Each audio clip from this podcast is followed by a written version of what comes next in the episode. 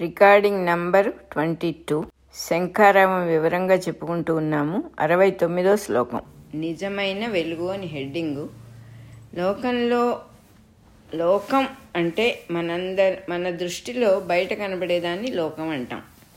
మనకే తెలియకుండా దృష్టి అని కూడా వాడతాం. లోకం దృష్టిలో వాళ్ళ దృష్టిలో వీళ్ళ దృష్టిలో అని వాడతాం. మాస్టర్ గారు ఏం చెబుతున్నారంటే లోకం అంటే దృష్టి అనే అర్థం అని చెప్పి చెప్తున్నారు. చూచేవాడి దృష్టి ఎవడైతే చూస్తున్నాడో వాడి దృష్టి సామర్థ్యాన్ని బట్టి సమర్థతను బట్టి ఎన్నో లోకాలు అనంతంగా ఉన్న లోకాల్లో ఏవో కొన్ని చూడగలుగుతాడు. అంతులేనన్ని లోకాలు ఉన్నాయిట మన మన సామర్థ్యాన్ని బట్టి మనకు కనపడతాయిట. అన్ని లోకాలు క్రోడీ అన్ని లోకాలు క్రోడీకరిస్తే అంటున్నారు. అన్ని కలిపి చూస్తే క్రోడీకరించడం అంటే సెగ్రిగేట్ చేసి మొత్తంగా చూస్తే రెండు లోకాలే మెయిన్గా కనపడతాయిట. దానికి ఒక ఎగ్జాంపుల్గా చెప్తున్నారు. ఒక ఇల్లాలికి భర్త శరీరం మీద చీమ పాకుతూ కనిపించింది అనుకుందాం. ఆ భార్య దృష్టిని దృష్టికి అతడు భర్త చీమ దృష్టికి అతడు భర్త కాకపోగా మనిషి కూడా కాదు. ఎందువల్ల? అంటే చీమ దృష్టిలో మనుష్యులు అనేవాళ్ళు ఉండరు. దానికి అది తెలియదు. కాబట్టి ఒక ఆడిటోరియంలో ఒక నాటకం జరుగుతుంటే హీరోయిన్గా నటిస్తూ ఉన్న ఆవిడని చూసి అందరు చాలా ఆనందిస్తున్నారు. చాలా బాగా చేస్తోంది ఆవిడ. అందరూ అదే మెస్మరైజ్ అయిపోయి పరవశులు అయిపోయి ఉంటున్నారు. ఆ ఆవిడ తల్లో ఒక పేను పాకుతోందిట. ప్రేక్షకుల కన్నా ఆ పేను చాలా దగ్గరగా ఉంది ఆవిడకి. కానీ ఆ పేనుకు ఆవిడ గొప్పతనం కానీ గొప్ప నటన కానీ ఆవిడ అందం కానీ ఏమీ ఆవిడ చేస్తున్నటువంటి కళాపోషణ కానీ ఆవిడకి ఏమీ ఆ పేనుకేమీ ఉండవు అవన్నీ. అంత గొప్ప నటీమణికి అంత దగ్గరగా ఉన్నాను? ఆ నటీమణిని నేను ముట్టుకుంటూ ఉన్నాను అనేటటువంటి వ్యామోహం పరవశం ఏమీ ఉండవు. పేనుకి నిజమే కదా మనకు కూడా తెలుసు కదా పేనుకి ఏముంటాయి ఏమి ఉండవు కదా. కారణం ఏంటంటే పేను పేనుకి ఆవిడ జుట్టు తప్ప ఇంకో లోకమేమి ఉండదు. పేనులో పెనులోకంలో ఈ నటీమణి పుట్టలేదు అసలు. ఇదే విధంగా ఎవరి సంస్కారాలని బట్టి వారికి తమ తమ లోకాలలో మేలుకొని ఉండటం అనేది జరుగుతుంది.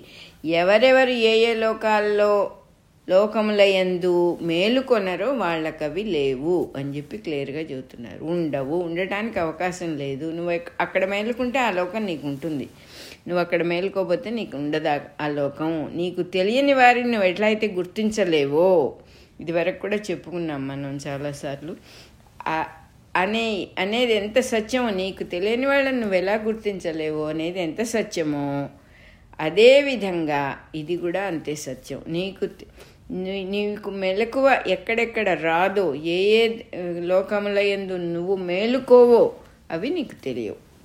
చీమకు ఇల్లాలి భర్త ఉండడు. పేనుకు నటీమణి ఉండదు. చీమలోకంలో ఇల్లాలి భర్త లేడు పేను లోకంలో నటీమణి లేదు. అదేవిధంగా భూమిపై ఒక పక్క పగలు అయితే ఒక పక్క రాత్రి. కొందరికి మెలకు అయితే మెలకు అన్న సృష్టి కొంతమందికి కొంతమందికి నిద్ర అనే ప్రళయం.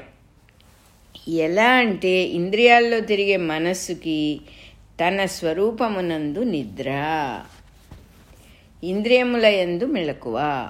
తనకంట ఇతరమైన దాని యందు మెలకువ. తన స్వరూపమునందు నిద్ర. ఎంత బాగా చెప్తున్నారో మాస్టర్ గారు. నేను అని అంటే మనకెవరో తెలియదు కదా. నేననేది మనకు అది తెలియదు. అందుకని నా మా- నా పేరు ఫలానా. నా దేహం ఇది అని పట్టు కూర్చుంటాం మనం. సో నేను అనే ప్రజ్ఞలో ప్రజ్ఞ ఎందు మనకి నిద్ర అని చెప్పి చెప్తున్నారు. ఇంద్రియాల్లో మెలకువ ఇంద్రియాల ద్వారానే సృష్టిని చూసి ఐడియాలు అన్నీ పెట్టుకుంటూ ఉంటాం అభిప్రాయాలు పెట్టుకుంటూ ఉంటాం కాబట్టి ఇంద్రియాల ఎందు మెలకువ అంటున్నారు. తన స్వరూపమునందు నిద్ర అంటున్నారు. ఇంద్రియాలు చక్కగా మనస్సు మెలకుగా ఉండి ఇంద్రియాలు చక్కగా పనిచేస్తూ ఉండి బంధువులు మిత్రులు గమనికకు వస్తూ వారి సంభాషణలు వింటూ వా వారి స్వభావాలు మనకి గమనికకు వస్తూ వారి ఆస్తిపాస్తులు మనకి తెలిసి ఉండి ప్రపంచంలో అనేక విషయాలు ఇవే కాక మన బంధువుల విషయాలే కాక అనేక ఖగోళ రహస్యాలు తెలిసి భూమి అంటే ఏమిటి గ్రహాలు ఉన్నాయి కదా మరేమో ఏ గ్రహంలో ఏం జరుగుతుంది జ్యోతిష్ శాస్త్రం ఏంటి అనేక శాస్త్రాలు తెలిసి కానీ మనకు అవన్నీ తెలిసిన తానెవరు అనే విషయంలో మన ఆ విషయం మన దృష్టికి రాదు. ఒక విధంగా చెప్పాలంటే బయట ప్రపంచంలో మనల్ని మనం పారేసుకుంటున్నాం. చెరువుని పిల్ల కాలువలుగా చేసేస్తే ఎండిపోయినట్టుగా మన అస్తిత్వాన్ని ముక్కలు ముక్కలు చేసుకుంటున్నాం అంటున్నారు. తాను అనేది ఒక ముక్క. ఇది కాక ఇది ఇంకొక లోకంలో తాను గమనించిన లోకంలోని విశేషాలన్నిటిలో తను మెలకుగా ఉన్నాడు. తాను అనేది లేదు అక్కడ కానీ ఇంకొక లోకంలో తను గమనించే లోకంలో విశేషాలన్నిట్లో తను మెళకువగా ఉన్నాడు. ఇందులో మెళకువ తెచ్చుకొని ఉండాలో తానెవరో తెలుసుకోవాలి అనేటటువంటిది లేకుండా తాను దేన్ని గమనిస్తున్నాడో ఆ లోకాలన్నీ క్షుణ్ణంగా పరిశీలన చేస్తున్నాడు. ఆ ఇల్లాలి భర్త మీద పాకుచున్న చీమకు ఆమె శరీరంపై ముడతలు రోమాలు శరీరం నుంచి వచ్చే దుర్గంధం సువాసన చెడ్డవాసన ఎంత చక్కగా పరిచయమో అదేవిధంగా ఎంత బాగా చెబుతున్నారు? మనిషికి సకల శాస్త్రముల యందు మనిషికి పరిచయం కలుగుతోంది అంటున్నారు. అంటే పేను ఎక్కడెక్కడ సంచరిస్తుందో చీమ ఎక్కడెక్కడ సంచరిస్తుందో ఆ ఆ పర్టికులర్ విషయాలు వాటికి తెలుస్తాయి. అదేవిధంగా మన మనస్సు కూడా ఎక్కడెక్కడ మెలకుగా ఉందో ఎక్కడెక్కడ సంచరిస్తుందో ఏమేమి నేర్చుకుంటుందో అదే విధంగా మనకి జ్ఞానం కలుగుతుంది. ఇన్సెట్స్కి చీమలకి జంతువులకి జరిగేటటువంటి జ్ఞానమే మనిషి కూడా వాడుకుంటున్నాడు ఇవాటి దాకా. ఈ రకంగా పరిచయం కలిగించుకున్న వాడెవడు అనే విషయం చీకటి. ఆ విషయంలో మనిషి మనస్సుకు చీకటి. ఎవరికి తెలుస్తోంది ఇవన్నీ అనే అనే ప్రశ్నే లేదు ఇక్కడ. ఆ ప్రశ్న వేసుకుంటే తానెవరో తెలుస్తుంది. కానీ మనకు ఆ ఇంట్రెస్ట్ ఉండదు. మనం కొట్టుకుపోతూ ఉంటాం. అందుకని ఆ విషయంలో వాడికి చీకటి అంటున్నారు.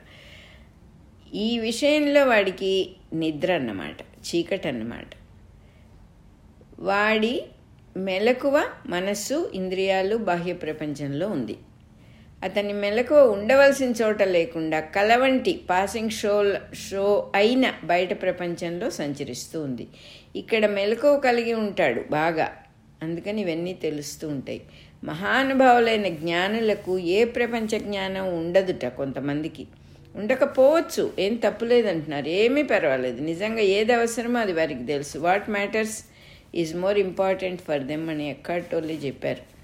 బుద్ధుడికి రమణ మహర్షికి మనకు తెలిసినన్ని విషయాలు తెలియవు అని కూడా ఆయనే చెప్పారు. కానీ ఏ ఒక్కటి తెలిస్తే ఇంకేమీ తెలుసుకోనక్కర్లేదు. అది మటుకు వాళ్ళకి తెలుసుట.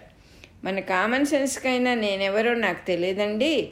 అందుకే ఏదో ఒక పేరు ఒక దేహానికి పెట్టుకొని అదే నేను అనుకుంటూ నేను అన్ని విషయాలు తెలుసుకుంటు నేను ఎన్ని విషయాలు తెలుసుకుంటున్నానో తెలుసా అని గొప్పలు చెప్పుకుంటాం కదా. ఇది నేను అంటే చాలదు. ఇది నేను అది నేను అని ఎలా అవుతుంది? నీకు కనపడేది నువ్వు ఎట్లా అవుతావు? What purse what you perceive cannot be your self అని కూడా తెలియదు. నువ్వేది చూస్తున్నావు అది నువ్వని ఎట్లా చెప్తావు? దానికి ముందు వెనుక ఎన్నో తగిలించుకుంటాం. పైగా ఈ దేహం నేను అని ఊరుకున్నామా? మనం దేన్ని పట్టుకుని నేను అంటున్నాము అందులో హేయమైన మలమూత్రాలు రక్తమాంసాలు మాత్రమే ఉన్నాయని తెలిసి దానికి అనేక బిరుదులు తగిలించుకుంటూ గొప్పలు పోతూ ఉంటాం. నేను ఇంత చదివాను నాకు ఇన్ని డిగ్రీలు ఉన్నాయి నేను అందంగా ఉంటాను నాకు ఫలానా గ్రేట్ పర్సన్ నా ఫ్రెండ్ బెస్ట్ ఫ్రెండ్ ఇవన్నీ ఎందుకు? ఇవన్నీ లేకపోతే ఎదటి వారు గౌరవించటానికి నీ దగ్గర ఏమీ లేదు అని మనకే తెలుసు. కానీ నేనెవరు? నువ్వెవరు అని తెలుసుకో తెలుసుకుంటే నిన్ను మించిన వాడెవడో నీకన్నా తక్కువ కానీ నిన్ను మించిన వాడు కానీ ఎవడు ఉండడు అని తెలిసిపోతుంది. తెలిసిన స్థితి అనమాట అంటే తాను తాను అనే దాన్ని తెలుసుకున్నప్పుడు ఇక్కడ నిన్ను మించినవాడు నీ కాంపిటీటర్ ఎవ్వడు ఉండడు నీకు తక్కువవాడు కూడా ఉండడు. సర్వం నువ్వే అయిపోతావు. ఏ దేహాన్ని ఏ వెలుగును తెలుసుకోలేక దేహమే నేను అని అనుకుంటున్నామో ఆ దేహాన్ని లోపల బయట అనే తేడా లేకుండా వెలిగించేది ఎవరు అని ఎప్పుడు ప్రశ్న వేయలేదు కదా మనం. వెలుగే స్వరూపమైన ఆత్మవస్తువే కదా అని తెలియటానికి మనకు అక్కడ మెలకువ లేదు. అక్కడ నిద్రపోతున్నాం. అది చీకటి మనకి. ఆత్మతో బుద్ధి అందు ఇంద్రియాలు దేహము. నిగ్రహింపబడిన బుద్ధిమంతుడికి ఆత్మతో బుద్ధి ఎందు ఇంద్రియాలు దేహము నిగ్రహింపబడితే అటువంటి బుద్ధిమంతుడికి తన స్వరూపంలో పగలు నడుస్తుంది. అంటే మెళకు వచ్చింది. తన స్వరూపంలో మెళుకున్నాడు తనెవరో తెలుసుకున్నాడు. ఇంద్రియార్థాల్లో రాత్రి. అంటే ఐదు సెన్సెస్ ద్వారా మనకు మనస్సుకు గోచరించే నామరూపాలు వ్యక్తులు బంధుత్వాలు వ్యక్తుల సంబంధాలు శత్రుత్వం మిత్రుత్వం గృహం పొలం ధనం భార్య పిల్లలు మొదలైనవి అతని దృష్టిలో చాలా ముఖ్యమైన విషయాలుగా ఉండవు. ఎవరి దృష్టిలో తనను తాను తెలుసుకున్న వాడి దృష్టిలో అక్కడ మెలకువగలిగిన వాడి స్థితిలో అక్కడ చీకటి లేని వాడి దృష్టిలో ఇవి ముఖ్యాలుగా ఉండవు. అటువంటి విషయాల్లో అప్పుడు అతనికి రాత్రి అన్నమాట. పంచేంద్రియాలతో విహరించేటటువంటి బయట విహరించే మనస్సు ఏమేమి చూస్తుందో ఆ విషయాల్లో అతను మెలకువగా ఉండడు. అతనికి అది రాత్రి అంటున్నారు. రాత్రి అంటే మెలకువ లేని స్థితి అన్నమాటే కదా. అతని దృష్టి ఎలా ఉంటుందో చెబుతున్నారు. పొలం పంట పండించడానికే కానీ అంతకన్నా విలువ దానికి లేదు. ధాన్యం జీవుల ఆకలి తీర్చడానికే కానీ నిల్వ చేసుకోవడానికి కాదు. అదేవిధంగా ఇల్లు వాకిలి ఎవరి ఎవరికైనాను ఎవళ్ళ ఎవరికైనా వసతినిచ్చేదే కానీ అది తనది అనే భావం ఉండదు. భార్య పిల్లలు తనలాగానే జీవులే తప్ప నాది నావారు అనే భావం ఉండదు. భార్యా బిడ్డలు తన నియత కర్మాచరణకు సాధనములే. అంటే తను నిద్ర లేచాక ఏమేం చేయాలి ఏమేం బాధ్యతలు అనే వాటికి ఒక చక్కని సాధనకి ఉపయోగిస్తారు. ఒకరికొకరు ఇంతకుముందు మాస్టర్ గారు ఒక లెక్చర్లో కూడా చెప్పారు. ఈ ఈ చుట్టూ నా చుట్టూ ఉన్న బంధువులు నా చుట్టూ ఉన్న భార్య పిల్లలు భర్త పిల్లలు ఇదంతా ఎందుకు ఉందంటే నా సాధన కోసం. ప్రతి వాళ్ళు ఇంకొకరి సాధనకు ఉపయోగిస్తారు తెలుసుకుంటే. తెలుసుకోకుండా రెసిస్ట్ చేసుకుంటూ ఉంటే వీళ్ళని వాళ్ళని ఇట్లా సరిగ్గా లేరు మంచివాళ్ళు కాదు చెడ్డవాళ్ళు చెడ్డవాళ్ళు కాదు మంచివాళ్ళు ఇట్లా జడ్జిమెంట్స్ చేసుకుంటూ పోతూ ఉన్న వాళ్ళకి అది తెలియదు.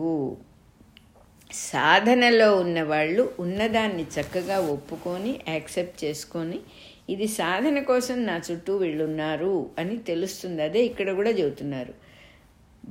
అంతే తప్ప భార్య బిడ్డలు నా సాధనకి నా కర్మాచరణకి నియత కర్మాచరణకు ఉపయోగిస్తారు తప్ప అది బంధం కాదు అని తెలుసుకుంటాడట. ఆ విషయంలో ఉదాసీనతగా ఉంటాడు. అంతే అదో పెద్ద విషయంగా he will never have the attachment అనమాట విపరీతంగా కింద పడిపోడు. అదే ప్రపంచమైన వాడికి కింద మీద పడుతూ ఉంటారు సుఖ దుఃఖాలు తెర మీద బొమ్మల్లాగా వస్తూ పోతూ ఉంటాయిట.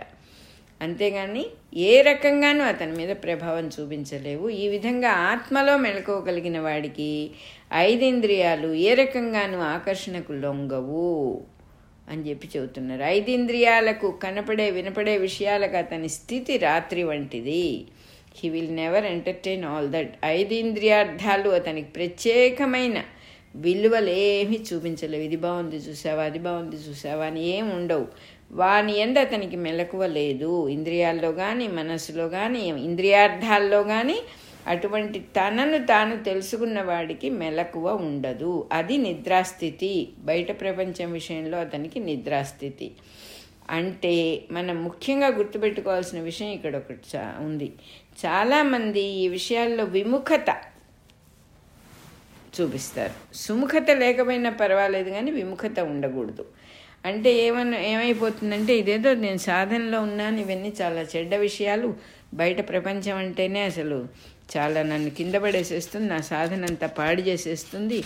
నేను ముక్తి మార్గంలో ఉన్నాను అని చెప్పి ఒక విముఖత్వము అయిష్టము అంటే తను చాలా గ్రేట్ గొప్పవాడిని నేను ఇంత గొప్ప పని చేస్తూ ఉంటే ఈ చుట్టూ మనుషులు వీళ్ళకేమీ తెలియదు వీళ్ళు చాలా నన్ను కింద నన్ను డిస్టర్బ్ చేస్తున్నారు.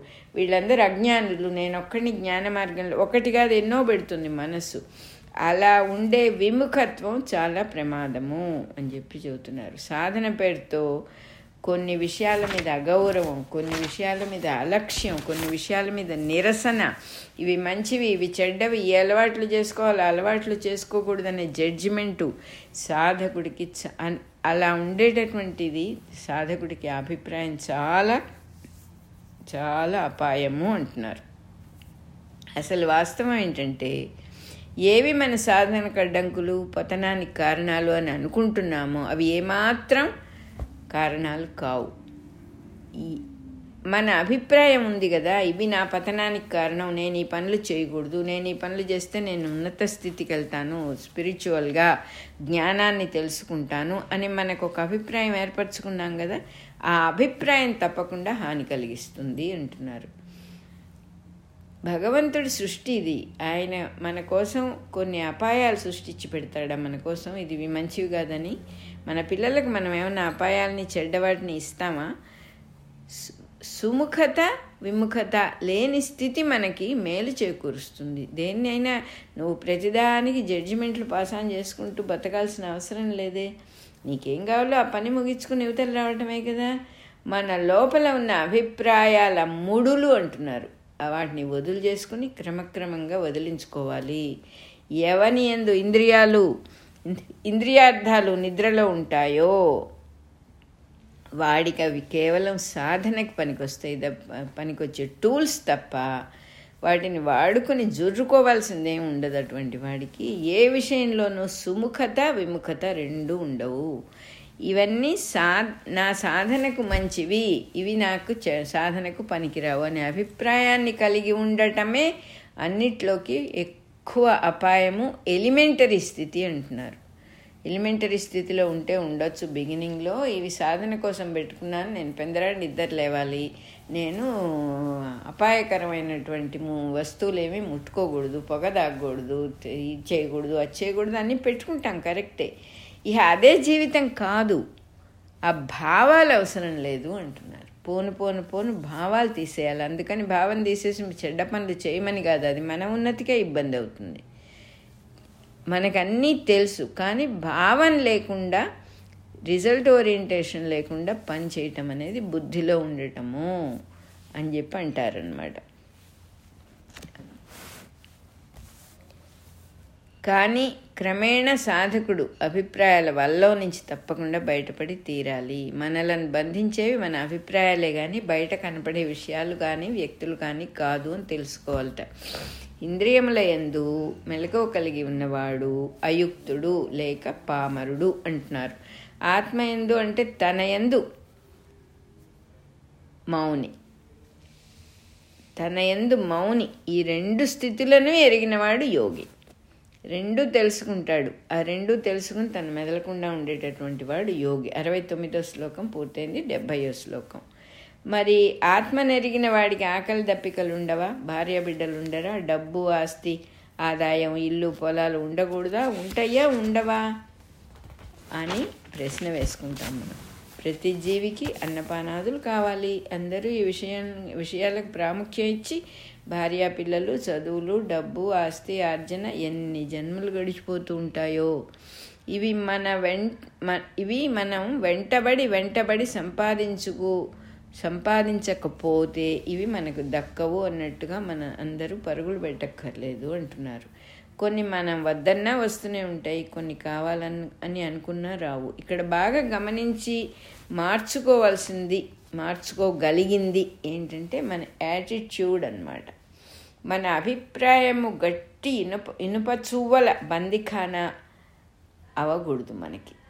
మన జైళ్ళు మనమే తయారు చేసుకుంటున్నాం. ప్రతి చిన్న పెద్ద విషయాలకు మనస్సుతో విషయాల్ని మనస్సుతో పట్టుకుని అది మనల్ని పట్టుకునేదాకా దాన్ని నెత్తి మీదికి తెచ్చుకుంటాం. వదిలించుకోవడానికి చేసేదే సాధన. మనస్సుని విషయాలలో నమ్మకాలలో అభిప్రాయాలలో ఊహలలో నింపుకోవటమే బంధం ఊహానుబంధం. మనం తలుచుకుంటే అది పెద్ద విషయం కాదు దాంట్లో నుంచి బయటపడటానికి. ఊహేది బలహీనమైంది అది. మన నిర్ణయం మన ఫోకస్ మన మనసుని ఖాళీ చేసుకోవాలనే సాధన అన్నిటినీ ఇటువంటి వాటిని ఏమి నిమిషంలో తీసి పక్కన పడేసిస్తుంది అటువంటి అంత బలహీనమైన భావన. కేవలం ఊహది కానీ మన నిర్ మనం విషయం తెలుసుకుని నిర్ణయం తీసుకోవాలి. అది దాన్ని దాటడం పెద్ద విషయం కాదు. మన ఆత్మబలం ముందు ఏవి నిలవలేవు అని చెబుతున్నారు క్లియర్గా. మన మనం మన ఆత్మని ఆసరాగా చేసుకుని మనస్సుని ఖాళీ చేస్తున్నప్పుడు ఏ బంధము లేదని తెలిసిపోతుంది? యుక్తుడు యోగి అయిన వాడికి అన్నీ కావాలి. అతనికి కూడా అన్నీ కావాలి. అన్ని అవసరాలు ఉంటాయి. అన్నీ కావాలని కానీ నాకు మాత్రం అవసరాలు ఉండవా అని కానీ ఊహలు పెంచుకోడు. అవసరం బయట ఉండదు కదా? మనసులోకి ఎక్కించుకుని బరువు పెంచుకోవడం ఎందుకు? అవసరం అనేది మనస్సులో ఎందుకు అవసరం ఉంటే తీసుకుంటాము వాడుకుంటాము అంతేగాని అదొక కాన్సెప్ట్ లాగా బుర్రకెక్కించుకోక్కర్లేదు బరువు పెంచుకోక్కర్లేదు అని తెలిసిన వాడికి అన్నీ వదిలి ఆత్మను చేరుకున్నవాడే ఆ వాడే యోగి. ఇది కావాలి ఇది వద్దు అనే అభిప్రాయాలు కోరికలు ఉండవాడికి చేయవలసిన పని నియత కర్మ. చక్కగా చేసుకుంటూ ఉంటాడు. ఏమాత్రం ఫలితం గురించి ఆలోచించడు. మనం కోరిన కోరకపోయినా ప్రయత్ కోరకపోయిన ప్రతి పనికి ఏదో ఫలితం ఉంటుంది. ఎప్పుడైతే ఫలితం మీద ఆసక్తి లేకుండా చేయవలసిన దాన్ని ఆచరిస్తూ ఉంటాడో అటువంటి వాడి అవసరాలన్నీ చక్కగా తీ తీరబడతాయి అంటున్నారు. జరుపబడతాయి తీరబడతాయి. ఫలిత ఫలితాల మీద ఆసక్తి లేనివాడు కాబట్టి చెడ్డ పనుల మీదకి ఆ చెడ్డ పని చేస్తే ఇంకా మంచి ఫలితం వస్తుందనే దృష్టే ఉండదు అతనికి. అసలు ఆ మనసు అటువైపు వెళ్ళదు. దుష్కర్మలు అతన్ని చెడ్డ పనులు అతన్ని ఆకర్షించవు. అతను సత్కర్మాచరణమే చేస్తాడు. ఫలితం కోరని యాటిట్యూడ్ ఉన్నవాడు చే అటువంటి యాటిట్యూడ్ ఉన్నవాడు ఏ పని చేసినా సత్కర్మ అయిపోతుంది యజ్ఞార్థకర్మ అవుతుంది అంటున్నారు. ఏమిటి? సత్కర్మ యజ్ఞార్థకర్మ అంటే మన పని ఎవరి కోసం? ఎవరికో ఒకరికి లేదా పది మందికి ఉపయోగపడుతుంది అనే అని ఉన్నదంటే అదే యజ్ఞా యజ్ఞార్థ కర్మ అంటారట. యజ్ఞార్థ కర్మ చేయండో అని మనం డప్పు కొట్టుకోక్కర్లేదు. ఎవడు కూడా అలా నేను చేస్తున్నాను నేను చేసేదంతా మంచి పని సత్కర్మ అని చెప్పుకోక్కర్లేదు అనుకోక్కర్లేదు అసలు. తను ఆ పనిని గురించి ఏ భావము ఫలితము కూడా ఆశించడు. కాబట్టి అది యజ్ఞార్థ కర్మ అప్పుడవుతుంది. నేను చేస్తున్నాను ఇది యజ్ఞార్థ కర్మ అవునా కాదా? అని వెనక్కి వెనక్కి తిరిగి చూసుకోడు వాడు. అతని శ్రద్ధ అంతా చేస్తూ ఉన్న పని మీదే ఉంటుంది. ఎజెండాలు మినిట్స్తో ఏ పని లేదు. అతనికి చేస్తున్న పని మీద శ్రద్ధ పెడతాడు. అతను చేస్తూ ఉన్న పని మీద పూర్తి శ్రద్ధ పెడతాడు. చేయబోయే పని మీద కాదు చేయదలుచుకున్న పని మీద కాదు. అయిపోయిన పని మీద అంతకంటా కాదు. ఎప్పటికప్పుడు చేస్తూ ఉన్న పని మీద శ్రద్ధ పెట్టి జీవితాన్ని బ్యాలెన్స్ చేసుకుంటూ ఉంటాడు. మాస్టర్ గారి ఈవినింగ్ ఇన్వొకేషన్ ఒకటి ఉంది. చాలా బాగుంటుంది. ఆ స- ఈ సమయంలో ఆ ఇన్వొకేషన్లో ఒక చక్కటి నిర్దేశం ఉంది. ఆ నిర్దేశం ఏంటంటే let my purpose shape into the purpose of our earth let my plan be an epitome of the divine plan అని ఉంది. ఆయన ఈవినింగ్ ఇన్వి ఇన్వొకేషన్లో ప్రేయర్ చేసుకున్న తర్వాత ఇన్వొకేషన్ చెప్పుకుంటాం అది ఎంత బాగుందో. ఇంద్రియాలని మనస్సును బుద్ధికి ఆధీనం చేసిన బుద్ధిమంతుడు పాట పాడుకుని పొట్ట పోషించుకునేవాడు ఎన్ డబ్బు కోసం కళలను వాడుకునేవాడు. ఎంతమందో ఉన్నారు మనకి ఎగ్జాంపుల్స్ ఏం చెప్తున్నారు ఇక్కడ? ఈ మన ఇన్వొకేషన్లో చెప్పిన విధంగా ఉంటాడు. బుద్ధిలో మనస్సుని మనస్సులో ఆధీనమైన ఇంద్రియాలని పెట్టుకున్నటువంటి వాడు ఇట్లా ఉంటాడు. ఏమిటది? Let my plan be let my purpose shape into the purpose of our earth our earth let my plan be an epitome of the divine plan అన్నట్టుగా ఉంటాడు. నేను ఉన్నదాంతో సహకరించటానికే ఇక్కడ ఉన్నాను తప్ప నా పని సృష్టికి వ్యతిరేకం కాదు ఎవరికి వ్యతిరేకం కాదు. నేను కూడా అనుగుణంగా వెళ్ళిపోతాను అన్నీ ఒప్పుకుంటాను అన్నట్టుగా ఉంటుంది. అట్లా కాకుండా డబ్బు కోసం పాట పాడతాడు. వాడికి డబ్బు సంపాదించుకున్నాడు కరెక్టే. కానీ త్యాగరాజుల వారిలాగా ఆత్మానందాన్ని భగవంతుని స్మరణగా పాట పాడుకునేవాడికి ఆ అన్ని సాధనలు ఆచరించకుండానే ఆత్మానుభూతిని పొందుతాడు. నాదబ్రహ్మ అయిపోతాడు ప్రహ్లాదుడు చెప్పినట్టుగా కోరినా కోరకపోయినా జరగబడేవి జరుగుతూనే ఉంటాయి. ఊరికే మనస్సును ఎందుకు కంద పెట్టుకోవటం అని చెప్తూ ఉన్నారు ఇక్కడ. శ్లోకం నెంబర్ సెవెంటీ అయిపోయింది. అలాగే రికార్డింగ్ నెంబర్ ట్వంటీ టూ కూడా అయిపోయింది.